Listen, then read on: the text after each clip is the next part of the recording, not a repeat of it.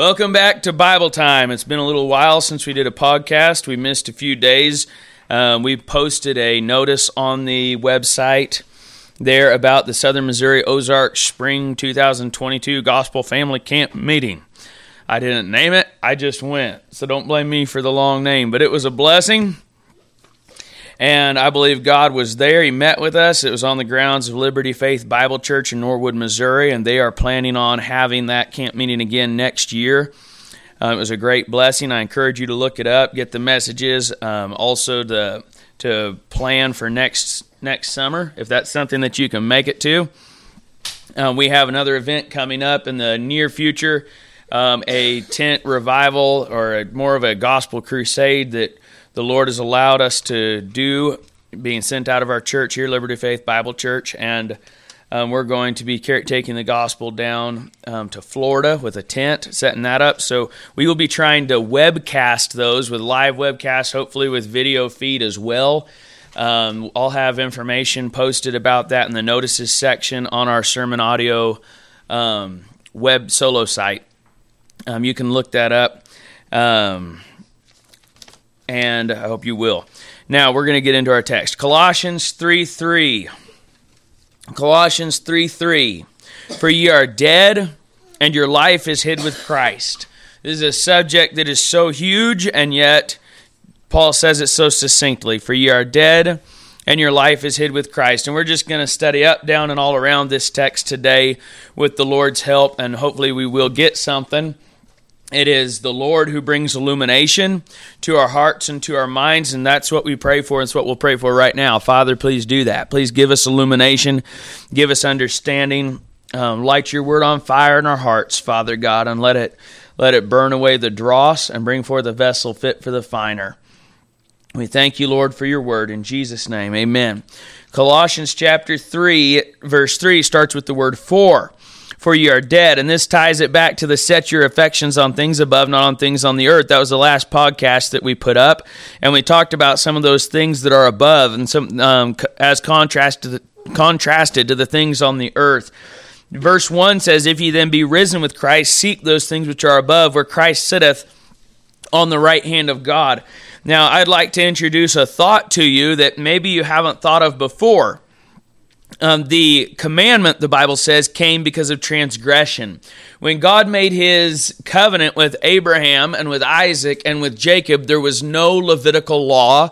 There were no offerings. There was no tabernacle. When God brought the children of Israel out of Egypt and brought them back to, started to bring them back to the land of Canaan, they were carrying with them false gods. The Bible says, if you read Stephen's sermon in Acts chapter 7, Stephen said, You carried about the star of your God Remphan. We've actually looked at those texts a little bit recently. But the children of Israel carried out their gods out of Egypt with them, and they brought much of the sin out of Egypt with them. And because of the sin that they brought out that did not reflect the true nature of their position, God gave them commandments. And those commandments are, enumer- are enumerated for us in Exodus, Leviticus, Numbers, and Deuteronomy. Now, um, those commandments were not original changes and acts that God was creating at the moment, those commandments were things that came from his nature, from his heart, from who he is, like the moral law of God, thou shalt have no other gods before me. That goes all the way back to the very beginning. God cast Lucifer out of heaven because he had um, tried to exalt himself like the Most High. So God did not add the laws. The laws were not new laws that God made for the occasion, they were the same truths about God, and they ta- taught the truths about God that had been true from the foundation of the world. Now, what the Bible says they were added. What were they added to? They were added to the Israelites.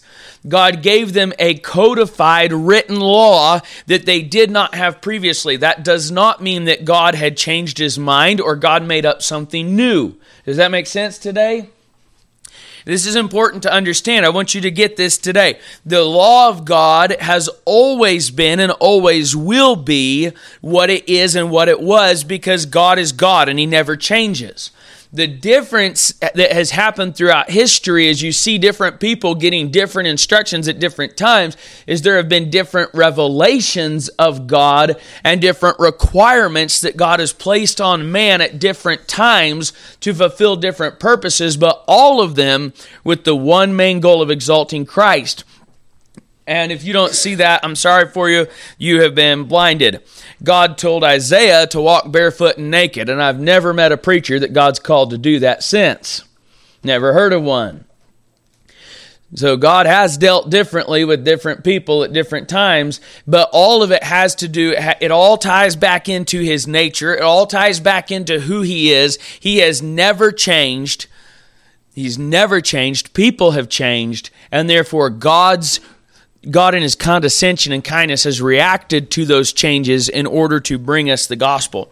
Now, the position of the Israelites as they left Egypt was that they were children of Abraham, and God had promised that in them should all the nations of the world be blessed. He'd promised them a land the promised land, Canaan.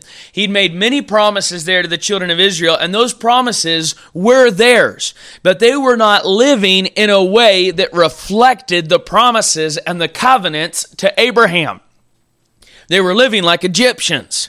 So, because of their transgressions, God added the commandments. And the commandments were given because of transgression, the Bible says. Now, this is something the Jews often will pride themselves in that they were given the commandments. But God says in His Word they were given the commandments because they weren't living up, up to their covenant. So, the very thing they're proud of is the thing they should be ashamed of.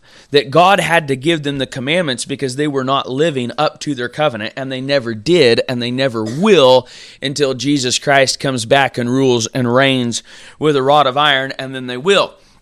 Now, salvation is pictured in coming out of Egypt. Egypt is a type of the world, and the children of Israel coming out of Egypt was a picture that God gave us of a man being saved. Salvation requires a death, and we see this the death of salvation pictured all throughout the Bible. When they came out of Egypt, what's the first thing that happened to them? The first big event after after they came out of Egypt. Who knows? Somebody help me out. What? Well, they were worshiping idols, but before they had any biblical record of worshiping idols, something big happened at a blue sea that's called red. Now, it's all kinds of different colors at different times, depending on the rains and everything else. But in any case, the Red Sea, they got down to the Red Sea. And I believe with all my heart and all my being, it's exactly what the Bible said it is. It's the Red Sea.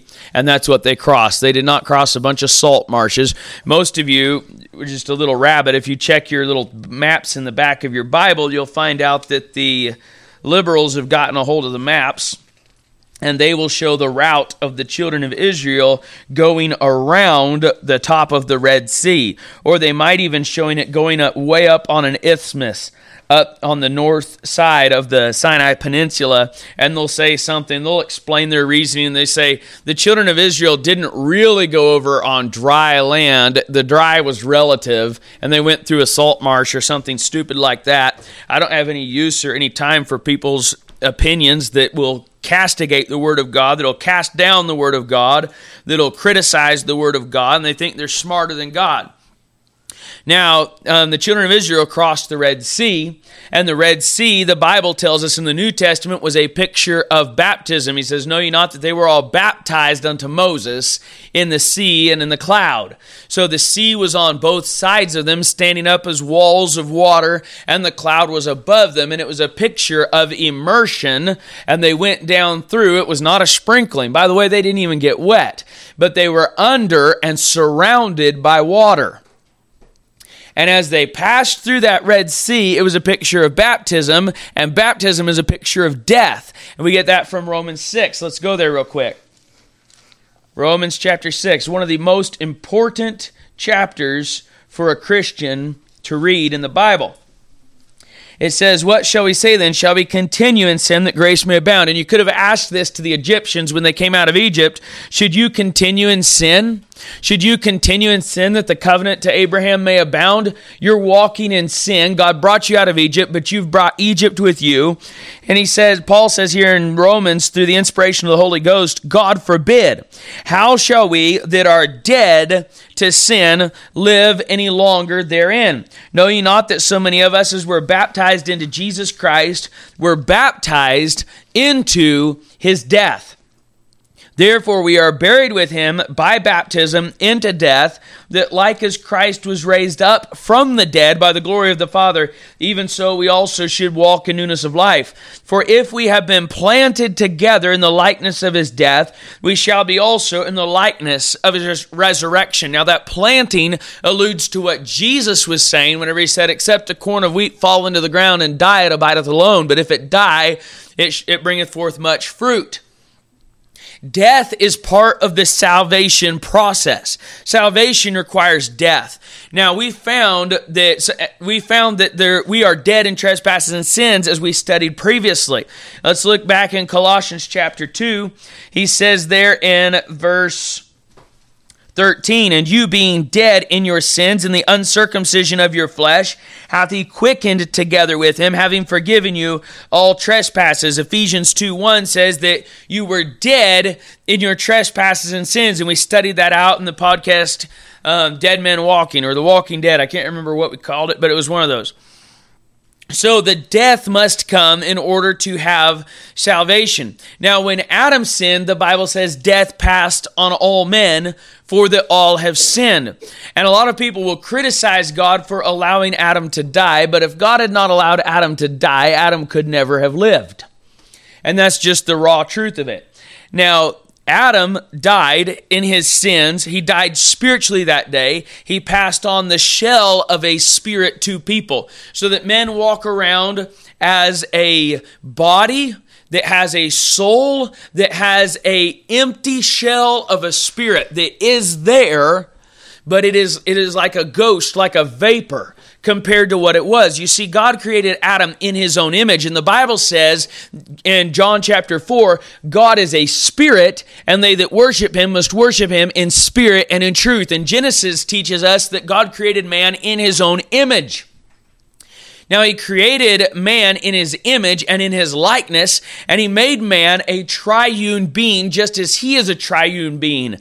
God the Father, God the Son, and God the Holy Ghost. So there is the Spirit of God, there is the body of God, which is Jesus Christ, as sacrifices and offerings thou wouldst not, but a body hast thou prepared me. Jesus Christ is the body of God. In him, he says, is the he is the express image of the Godhead. And it says there, right in chapter 2, verse 9 of Colossians, for in him dwelleth all the fullness of the Godhead bodily. So Jesus Christ is the body, the Holy Ghost is the spirit. And that leaves the Father to be the soul, the mind, the will, the emotions um, of God are embodied in the embodies the wrong word for that, but the mind, the will, and the emotions, the soul is, is the Father in a sense. Now, these three are one. They are completely individual, but they are completely, perfectly one, not united in thought, not united in plans, not united in heart. They are one. And God made man in his image. Man, we people give us the example of man, they say the Trinity. Let's talk about the Trinity for a second. It's the it's like an egg. You've got a shell, a yolk, and a white. I'm sorry, that's a bad analogy. The shell is dead, the white is food, or the yolk is food, and the white is proteins and there's and there's really nothing living there except that little bitty spark of life, the little um, cells down there at the bottom that, if they've been fertilized, will begin to split and consume the food and eventually break the shell. So the egg really is a bad analogy of God. I can see why people use it because there's three parts to it, but there's lots of things with three parts. And just because something has three parts doesn't mean it's a good image of God. I've never, you know, next thing you know, we'll have people bowing down to eggs, praying to eggs. God made one thing to represent him in all of creation, in all of the universe. It's not the stars, it's not the wind, it's not the waves, it's not the leaves. There's an old song that they used to sing. I'm going to I'm going to try and shoot this rabbit real quick.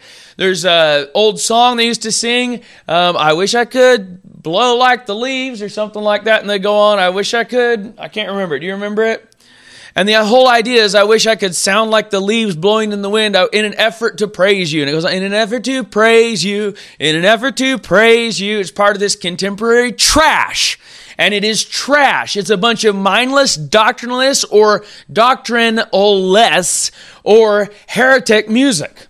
A lot of it is just pure heresy and error and has nothing to do with scriptural doctrine, and that's one of them. God doesn't want you to blow like a leaf in a tree. He doesn't want you to be a butterfly. He wants you to be a man. God created you in His image. Now, you ladies, He wants you to be ladies the man and the woman he, he called man there in genesis. I shouldn't have to explain that but in our gender neutral society it gets kind of mixed up. And now we've got to start explaining things that kindergartners know better than until they're taught and defiled and perverted by disney and our, the rest of our society. And this current administration will have to answer to god. Joe biden um, Miss Harris, and all the rest of you are going to have to answer to God for what you are doing to the children in this nation. And Jesus Christ said it were better for you that a millstone be hung around your neck and you be cast into the depths of the sea than that you should offend one of these little ones, and you are in danger. And I recommend, and I and I recommend as a man, but I t- I'll pass on the command of Jesus Christ: repent, repent. God help us today to not run too many rabbits.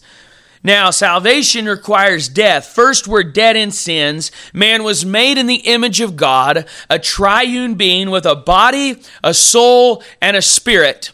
And when Adam died, his spirit was the most powerful part of Adam. We do not know what Adam was exactly like because Adam died that day. His children did not know what he was like. His grandchildren did not know what he was like. They only knew the dead Adam. The Adam that knew his wife and she conceived and brought forth the firstborn son and called his name Cain was spiritually dead in trespasses and sins. Spiritually, he was cut off from God. Spiritually, he had lost his power and ability to truly live the way that God wanted him to live. And he was living out a life of near meaninglessness. Very near meaninglessness. Now we're dead in our trespasses and sins. Adam had two children, Cain and Abel, right off the bat. He had others after that, but they were both dead. They were both born with a shell of a spirit. Now people get so crossed up about original sin. Maybe we'll study it out someday. We're not going to study it out today. But this is critical to understanding original sin, this concept that Adam's sin is not imputed to me. I am not going to be judged and damned for Adam's sin. If I'm judged and damned, I'll be judged for my sin that I commit. But I commit sin because Adam sinned and death passed on all men, for that all have sinned. And that spiritual life from God was cut off at the Garden of Eden, and everyone that's ever been born since creation, since the creation of Adam and Eve, has been born with a sin nature with a broken, dead spirit that has no ability to commune with God. And therefore, as they grow up, they prove their dead condition by committing sins themselves as fast and as soon as they possibly can. For a while, a child will commit sins in relative ignorance but after a very short amount of time, a child will begin to willfully sin against God and against his parents. And that is absolutely undeniable. Nobody had to teach you how to lie. Nobody had to teach you how to be lazy. Nobody had to teach you how to steal. And that's how we are dead in trespasses and sins. You can go back and study that out for yourself. You can also go to those other podcasts that we have up on the subject particularly on Colossians 2 and 13, and study that out. So there's a dead in sins that happens um, that we are in a condition of uh, from birth. And secondly, there is a dead to sins that happens at the new birth. So, and this is this is a very hard thing to get our minds around. It's a very hard thing for me to grasp because I still have a struggle with sin. But here the word of God says in Colossians 3 3 For ye are dead, and your life is hid with Christ in God. Now, the Bible tells us how that in Christ we are crucified with Christ. There in Galatians, he says, I am crucified with Christ. Nevertheless, I live. Yet not I, but Christ liveth in me, and the life that I now live in the flesh I live by the faith of the Son of God who loved me and gave himself for me. And we've got to dive into that um, faith, and we'll discuss that in just a little while. But that crucified with Christ is being dead with Christ.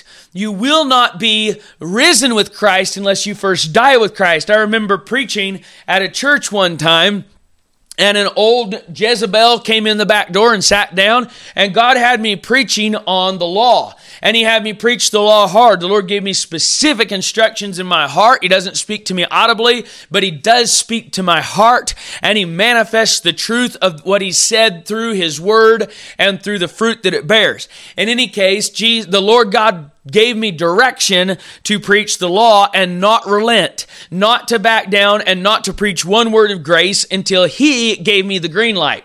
So I went up there trembling. I'd never preached like I knew that God wanted me to preach and I needed God's help. I cried out to God for help and I started preaching the law. And for 30 minutes and only 30 minutes, I preached the law, nothing but the law. I preached law, law, law, law. And as I did, this lady in the back became more sullen and more sour and more angry and more upset every minute.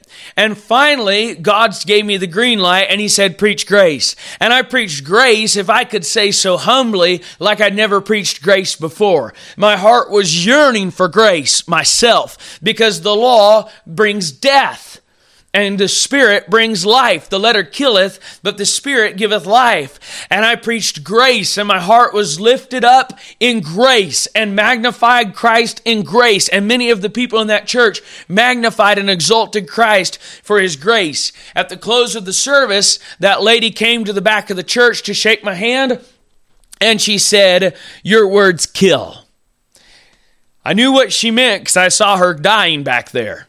And the Lord gave me an answer, and I looked at her with all the love in my heart that I could possibly allow God to give through me to her. And I said, Ma'am, until you die, you'll never be raised from the dead. Smoke started coming out of her ears, and she walked out the building unwilling to die unwilling to reckon herself dead, unwilling to see herself the way that God has judged her as dead in trespasses and sins, and therefore unsaved. As long as you are unwilling to admit your condition of death, as long as you are unwilling to believe it with all your heart and to embrace the fact that God has judged you as dead and agree with God about it, you cannot receive Christ. People talk about receiving Christ. They talk about um, letting, opening your heart to Jesus. How do you do that? Has anybody here ever tried to open your heart to Jesus? I have. It's not easy. I've, you can grab your chest right here and try and peel the bones back. Will that work? Nope. You'll die trying that way. How do you open your heart to Jesus? That's it's such a nebulous phrase. It has no real meaning that you can attach to it. It's just this ephemeral idea that I'm just going to like open my heart to Jesus. Well, when that happens, what usually happens whenever people hear about receiving Christ, accept Jesus, which is Bible, they say accept Jesus. What people try to do is they try to sit there and think themselves into Jesus. So they open their mind to Jesus, but not their heart. And then other people sit there and they try and get a bunch of feelings and goosebumps and, and they try and weep over the story of the cross. And we should weep over the story of the cross. But that's what they're that's what they're trying to do to receive Christ. And other people come in with the will and they sit there hurling mind thoughts at heaven. Save me. please save me, please save me, pray this prayer, do this thing, do this good work. And it's an act of the will. And they're trying to force their heart to accept Christ. And they're trying to force their heart to believe Christ.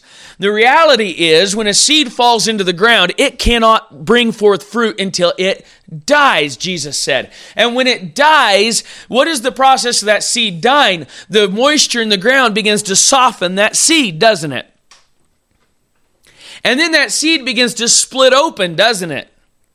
And just when you think that seed is dead and not going to be good for anything, a little tiny green stem starts to show and poke up, and pretty soon it shoots up through the dirt and the leaves come out, and that seed has opened itself up to life.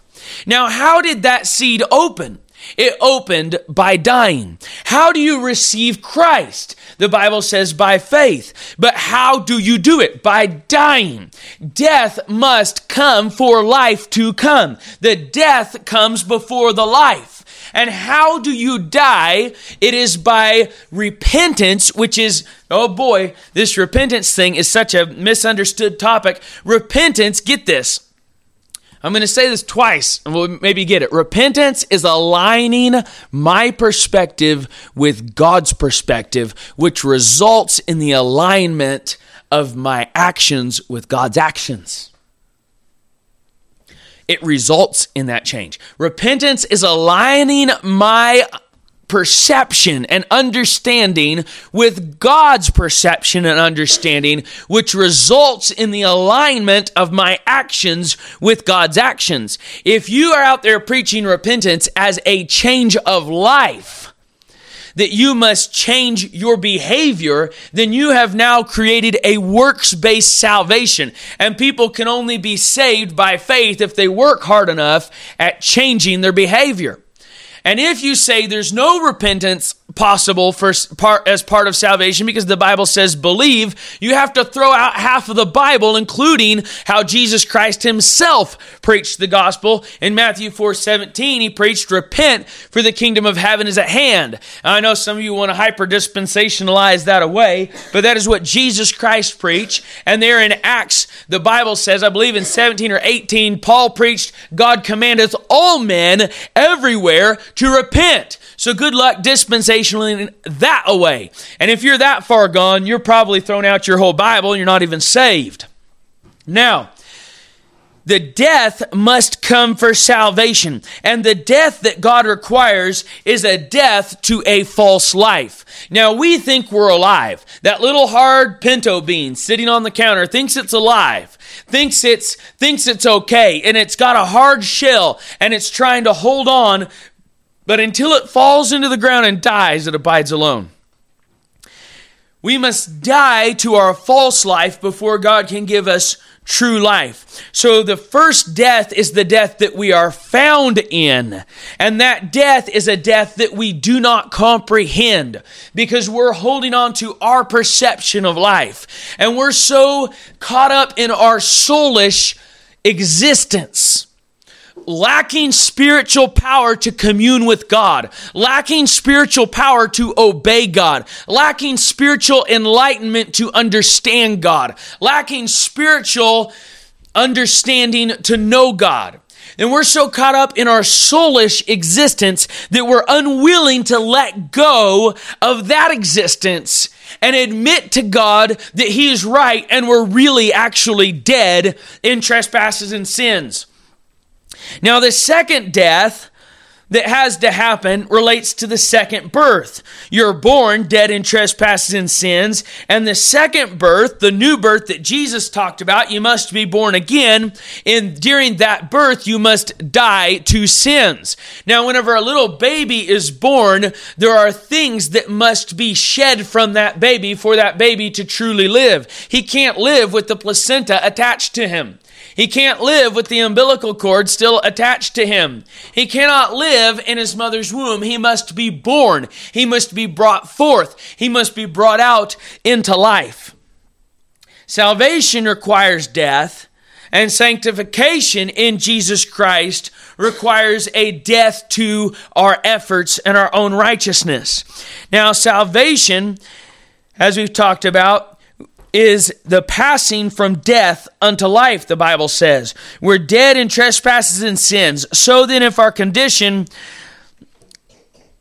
of spiritual death moves us to turn to Christ for spiritual life, follow this, if our condition of spiritual death moves us to turn to Christ for spiritual life, then comes to pass this saying in Colossians 3 3 For ye are dead, and your life is hid with Christ in God. What an amazing concept. Go to 1 John 1 6. 1 John 1 6. If we say that we have fellowship with him and walk in darkness, we lie and do not the truth. But if we walk in the light, as he is in the light, we have fellowship one with another, and the blood of Jesus Christ, his Son, cleanseth us from all sin. If we say that we have no sin, we deceive ourselves, and the truth is not in us. If we confess our sins, he is faithful and just to forgive us our sins and to cleanse us from all unrighteousness. If we say that we have not sinned, we make him a liar, and his word is not in us. Drop down to verse 3 of chapter 2 in 1 John. And hereby we do know that we know him if we keep his commandments. He that saith, I know him, and keepeth not his commandments is a liar, and the truth is not in him. But whoso keepeth the word, in him him verily is the love of God perfected. Hereby know we that we are in him. He that saith he abideth in him ought himself also so to walk, even as he walked. We're about to get into some commandments here in Colossians 3. And the commandments are given because of transgression. Just like they were given in the Old Testament for transgression, the commandments in the New Testament are also given because of transgression. The Bible says that the law of the Spirit of life in Christ Jesus hath made us free from the law of sin and death. We do not need a law. In fact, it's something that um, my dad was a preacher, and he said in his, one of the things he would say in his church, we have one law, and it's love. And recently, over here where I go to church, the pastor has started saying, uh, we have one law here, and it's love. And that's a common thing uh, amongst Christians who love the Lord to say. But the problem is that transgression enters in.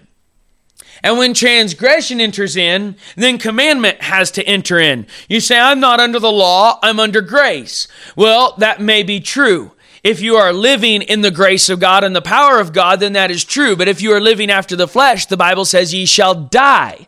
Now, death has nothing to do with the new life God gave us in Christ. So how can you die if you're already dead in Christ? How come you will suffer condemnation? How come there's guilt? How come there's chastening of every son whom he loves? They that are in the flesh, the Bible says, cannot please God. They that are in the flesh cannot please God. That's Romans 8 8. John 6 63 says, The words that I speak unto you, they are spirit and the life. Jesus said there, It is the spirit that quickeneth, the flesh profiteth nothing.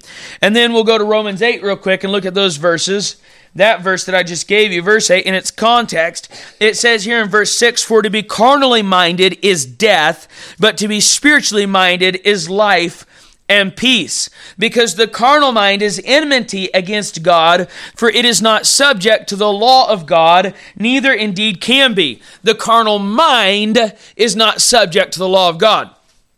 So our mind, our will, our emotions, our soul then has a carnality to it that is enmity against God. What is the source of our carnality? The source of our carnality is exactly defined in the word carna for flesh. Carnality is fleshliness. The fleshly mind cannot serve God. So now we have a battle going on in the Christian. I wish I could draw something out for you here, but I can't.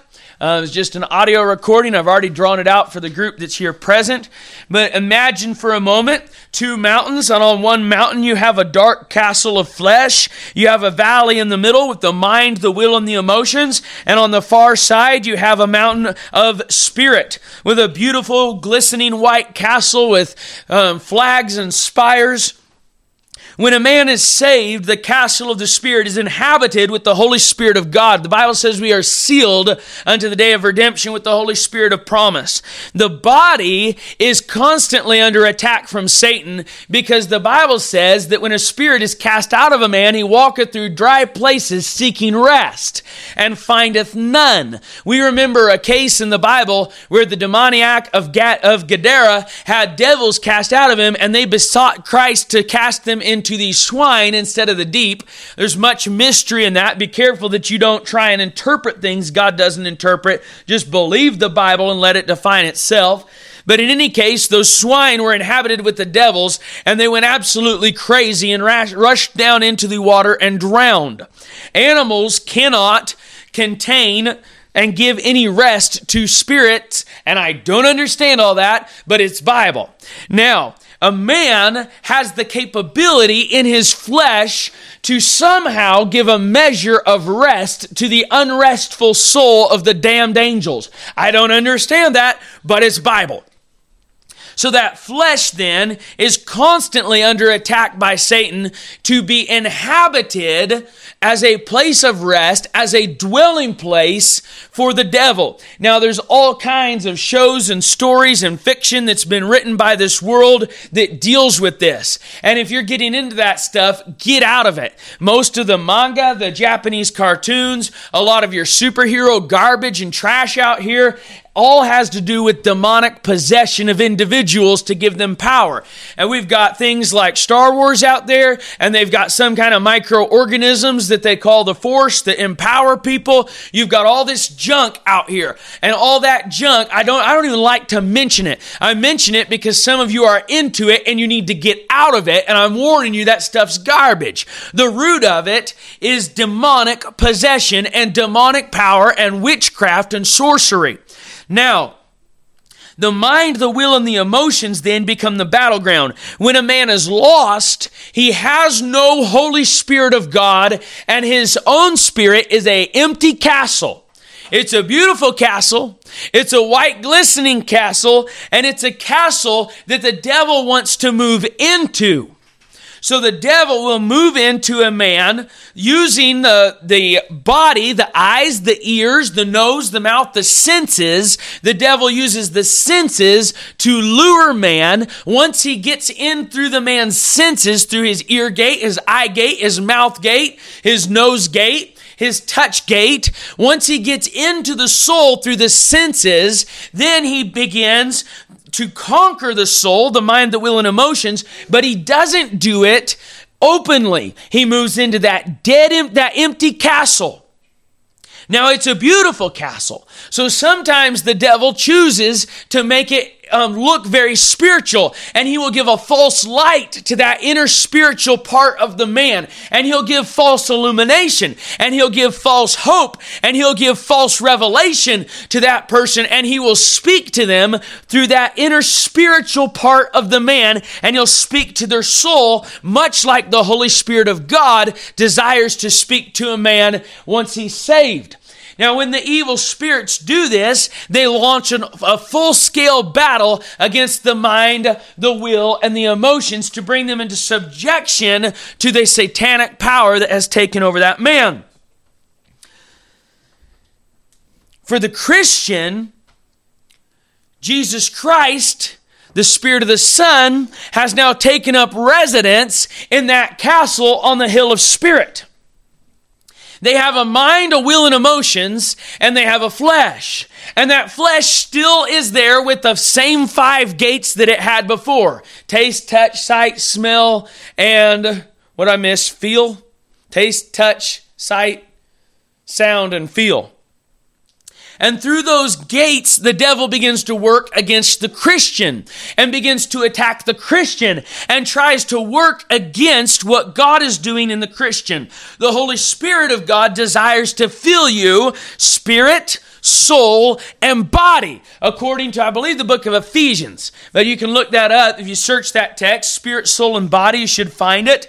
And the Word of God says that God would sanctify you, spirit, soul, and body. When you're saved, you are indwelt at the moment of salvation according to the Word of God. The Spirit of God moves into that castle on the hill, takes up residence, illuminates, quickens, revives, strengthens, resurrects the spirit of the man inside.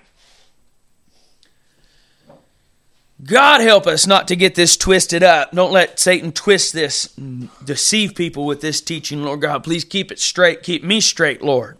As we're walking, Lord, in some difficult things, help us today in Jesus' name. So, from that Spirit, then, the Holy Spirit of God begins to operate on your mind let this mind be in you, which is also in Christ Jesus. Be not conformed to this world, but be transformed by the renewing of your mind. He begins to work on the will that you may prove what is the perfect and acceptable will of God and to conform your will into His will. And He begins to work on your emotions and give you emotional love, joy, peace, long suffering, gentleness, and other parts that ha- that come in the emotions, and the Spirit of God begins to spread His influences through the soul. Whenever the man then submits his soul, when his mind, his will, and his emotions yield to Christ and yield to the lordship of a sovereign God who sits and reigns in that castle, then the Holy Spirit of God, and only then, will move out of that man out of his spirit that is down into that valley of soul and and take control of the soul. From the soul the spirit of god will move the body because the body is what is able to control the soul the soul the, or the body then is like a keep. A keep is like a little castle on the outside of a area that's protected by walls, like a great city. Imagine in your mind for a second a giant city that's surrounded by huge walls with a massive citadel in the corner. And at the front edge, at the most exposed place in that city, they have a keep, a smaller castle that's built purely for defense. It has no comforts as far as we would consider comforts. It's just built for defense. That's your body. The soul is the city where the business and the transactions, the thought processes, the decisions, and the politics, everything else is carried out from the soul. And then the citadel is where the king sits and reigns. And the citadel is held by Jesus Christ in the life of a Christian and will never be given up by Christ ever. If the devil manages to overthrow the body of a Christian and overthrow the soul of a Christian and they are living in sin and will not repent, it is because of them, not of Christ. Because Christ will not rule where he is not asked until the millennial reign, and then he will, so watch out. Watch out for that day, you rebels.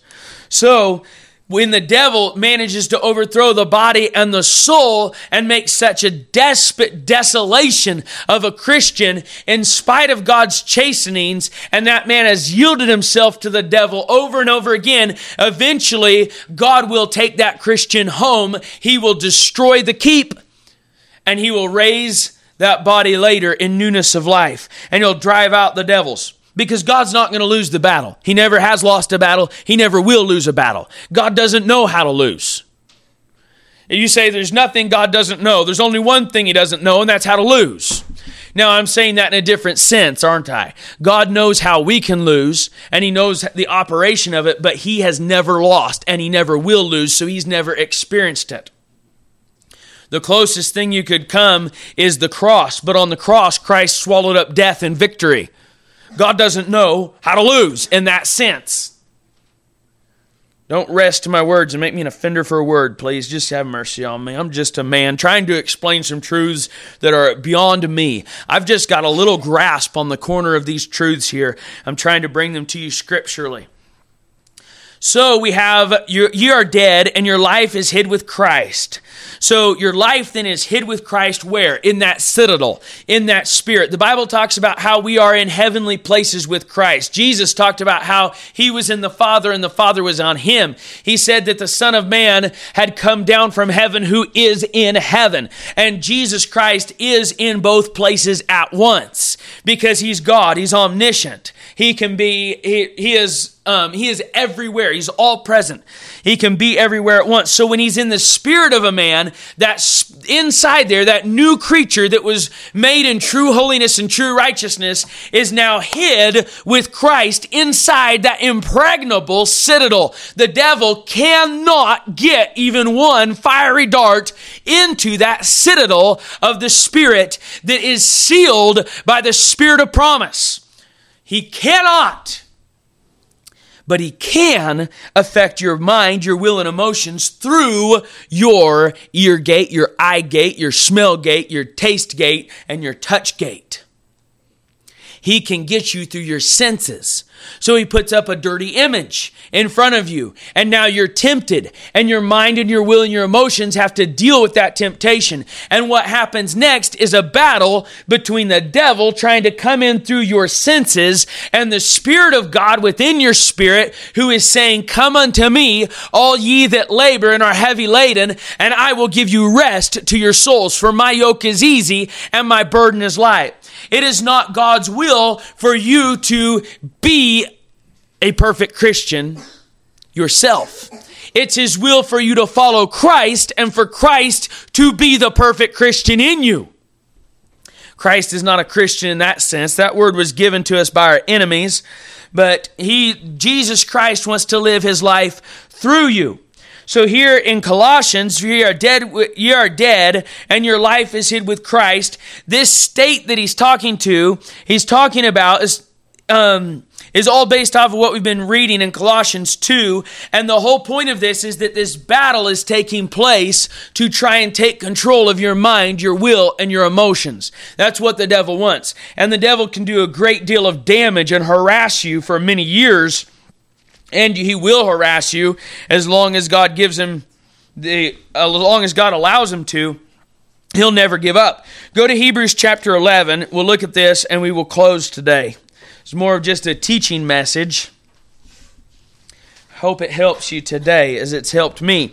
These truths. Hebrews 11 and verse 6. But without faith it is impossible to please him, for he that cometh to God must believe that he is, and that he is a rewarder of them that diligently seek him. Now your life is hid with Christ, not outwardly, not visible. When a man gets saved, he doesn't get a white shining garment given to him by an angel. His countenance does not become like Christ's as lightning. Light doesn't start shining out of his eyes and out of his fingertips. In fact, when a man gets saved with long hair, you know what he's got when he's done getting saved? Long hair. And when a man gets saved with tattoos, do you know what he's got when he gets saved? Tattoos. When a man gets saved with alcohol in his system, and that can happen because it's a spiritual work, not a physical. Do you know what that man has in his system when he gets saved? Alcohol. Your body is not changed yet. And we'll get into that, Lord willing, in the next verse. Looking at the blessed hope that's coming to those that believe. Your body's not changed immediately, visibly, outwardly, but your life is hid with Christ because Christ is there in the citadel, in the spirit. And though it's invisible to other people, it's nevertheless true. And now the Christian life, as we've looked at before, we, we had a whole message on this, um, Colossians 2, as ye have received Christ Jesus your Lord, so walk ye in him. As you get saved by faith, even so you must walk by faith. You get saved by turning from your self righteousness, giving up on trying to be better, admitting that God is right in his judgment of you and trusting Jesus Christ and Christ alone to save you from your sins. When you believe on the Lord Jesus Christ, thou shalt be saved, and that's what that belief means. The Bible defines what biblical belief is. The Bible defines belief. You don't get to. Just because you say you believed doesn't mean you believed biblically. And when you believe biblically on the Lord Jesus Christ, the Bible says, Thou shalt be saved. So, in the same way, now there's a battle for the saved Christian, and the battle is over his soul. The battle is through the body. And if Satan can go use those gates, the sense gates, to get through into your body, and pervert and pollute your soul, then he can pervert and pollute your body. And he can't take the citadel, but he can at least desecrate the city in revenge. And he can, by that, destroy your ability to affect anybody else. Because guess what? Eyes up here. What did I just say? Eyes up here. What did I just ask you to do? I just asked you to turn your eye gate this direction so that I could use my eye gate to look at your eye gate while I use my voice gate to touch your sound gate, your ears, to proclaim the truth of the gospel of Jesus Christ. And if Satan can so dominate my soul, he can pervert my body. And when you look at me, I will have nothing to offer you to bring you closer to Christ. That's his goal. He wants to destroy your ability to affect anyone else for Christ. That's why the battle. It's revenge and it's good tactics. If he can't take the citadel, he can at least destroy your ability to produce a substantial attack on his kingdom. There's an old saying the best defense is a good offense, and Satan is a master at having a good off, a good defense through offense. He will attack your body and then he will attack your soul so that he can have you so shut down that you can do nothing to advance the gospel for Christ. Now, this battle is a battle of faith. It's not a battle of mind, will, and emotions. This is where we get absolutely screwed up. Psychologists, Christian psychologists even, try to address our problems through the mind. Other people try and address the problems through the will and still yet other people try and address it through the emotions. Well, these three parts, they're sort of like captains. If you've never read John Bunyan's Holy War, it's a it's a good read for someone that likes to study as long as you keep your Bible handy and are willing to rightly divide the word of truth and and just be careful with it. Any analogy, any allegory will break down. You've got to keep the Bible as your standard. But there in the book Holy War, he put up these as captains. And in fact, a lot of the reading of that book helped me see some of these truths and illustrate it in my heart and mind for me. But it's the Word of God that gave me the illumination and gave me the understanding. It'll be the same for you. But these captains, Captain Mind, Captain Will, and Captain Emotions, these three captains are trying to control the city and the gates. But they don't have the strength or the power to resist the devil. And this is where faith comes in. Hebrews 11, 6 says, But without faith it is impossible to please him, for he that cometh to God must believe that he is, and that he is a rewarder of them that diligently seek him. Do you know why you sin? Why do you ever sin again after you get saved? Because of doubt. Because into your mind and your will and your emotions creeps from the devil doubts about God. That's the only reason we ever sin. If we really believed God about how much He hates sin and how He sees sin, and if we really believed God about His precious promises that He's able to keep us from falling, and that He is He's given us the whole armor of God so that we may be able to stand in the evil day, we would be sinlessly perfect. We're not. The reason we're not is because of doubts. The reason we are is because of a failure to believe God. This is a battle of faith. The new man is perfect and pure, hid with Christ, for you're dead and your life is hid with Christ. The battle that wages next happens because our body and our soul are not perfect. They will be. We'll get into the perfecting of the body, Lord willing, and the blessed hope in the next verse of Colossians chapter 3 and verse 4. And Lord willing, we may look at that Monday when we get around to that. Excuse me. So, the battle of the soul of man for control of his body takes place between the Spirit of God and the devil. You are dead and your life is hid with Christ. How do you win that battle? And you're not going to like this answer. You're not going to like this answer because you want to work harder, you will people. You've got a strong will and you trust your will. You're hoping by your will to be spiritual. So you're not going to like this answer. And you smart people out there that understand things nobody else can understand and a normal intellect will not be able to comprehend your doctrine, you're not going to like this either because you're trusting in your great divines of old, the great theologians that you study and you're trusting in all of your theology and your your systematic theology that you've got and you're trusting in that to get you through. And you emotional ones, you're not going to like this either because all you want is the good, um, the drug of emotionalism and you're trying to make it just on pure emotions. So you go to every event that you can go to to pump up your emotions and try and keep yourself living on an emotional high because you have found out that emotions are powerful. And if your emotions are stirred enough, you can overcome some of the fiery darts of the devil through your emotional attachment to Christ. So you're clinging to your emotions and you've got to go every time the contemporary show is on, the big rock concerts, the lights and the fogs, try and get yourself all pumped up again so that you can make make it another week without falling into absolute decadent immorality. Oh, you have some sin. You, you've got your porn on your computer. You've got your little, you lust after everybody else's wife. You've got all these other sins that you're committing, covetousness, idolatry. We're going to get into this stuff. But at least you're not openly sinning and you're maintaining that facade with your intellect. You're maintaining that facade with your will. You're maintaining the facade with your emotions. So you're not going to like what I'm about to tell you the battle for the sanctification of a believer, there's only one thing that will win the battle from your side of the court, and that is faith, because only God can win the battle.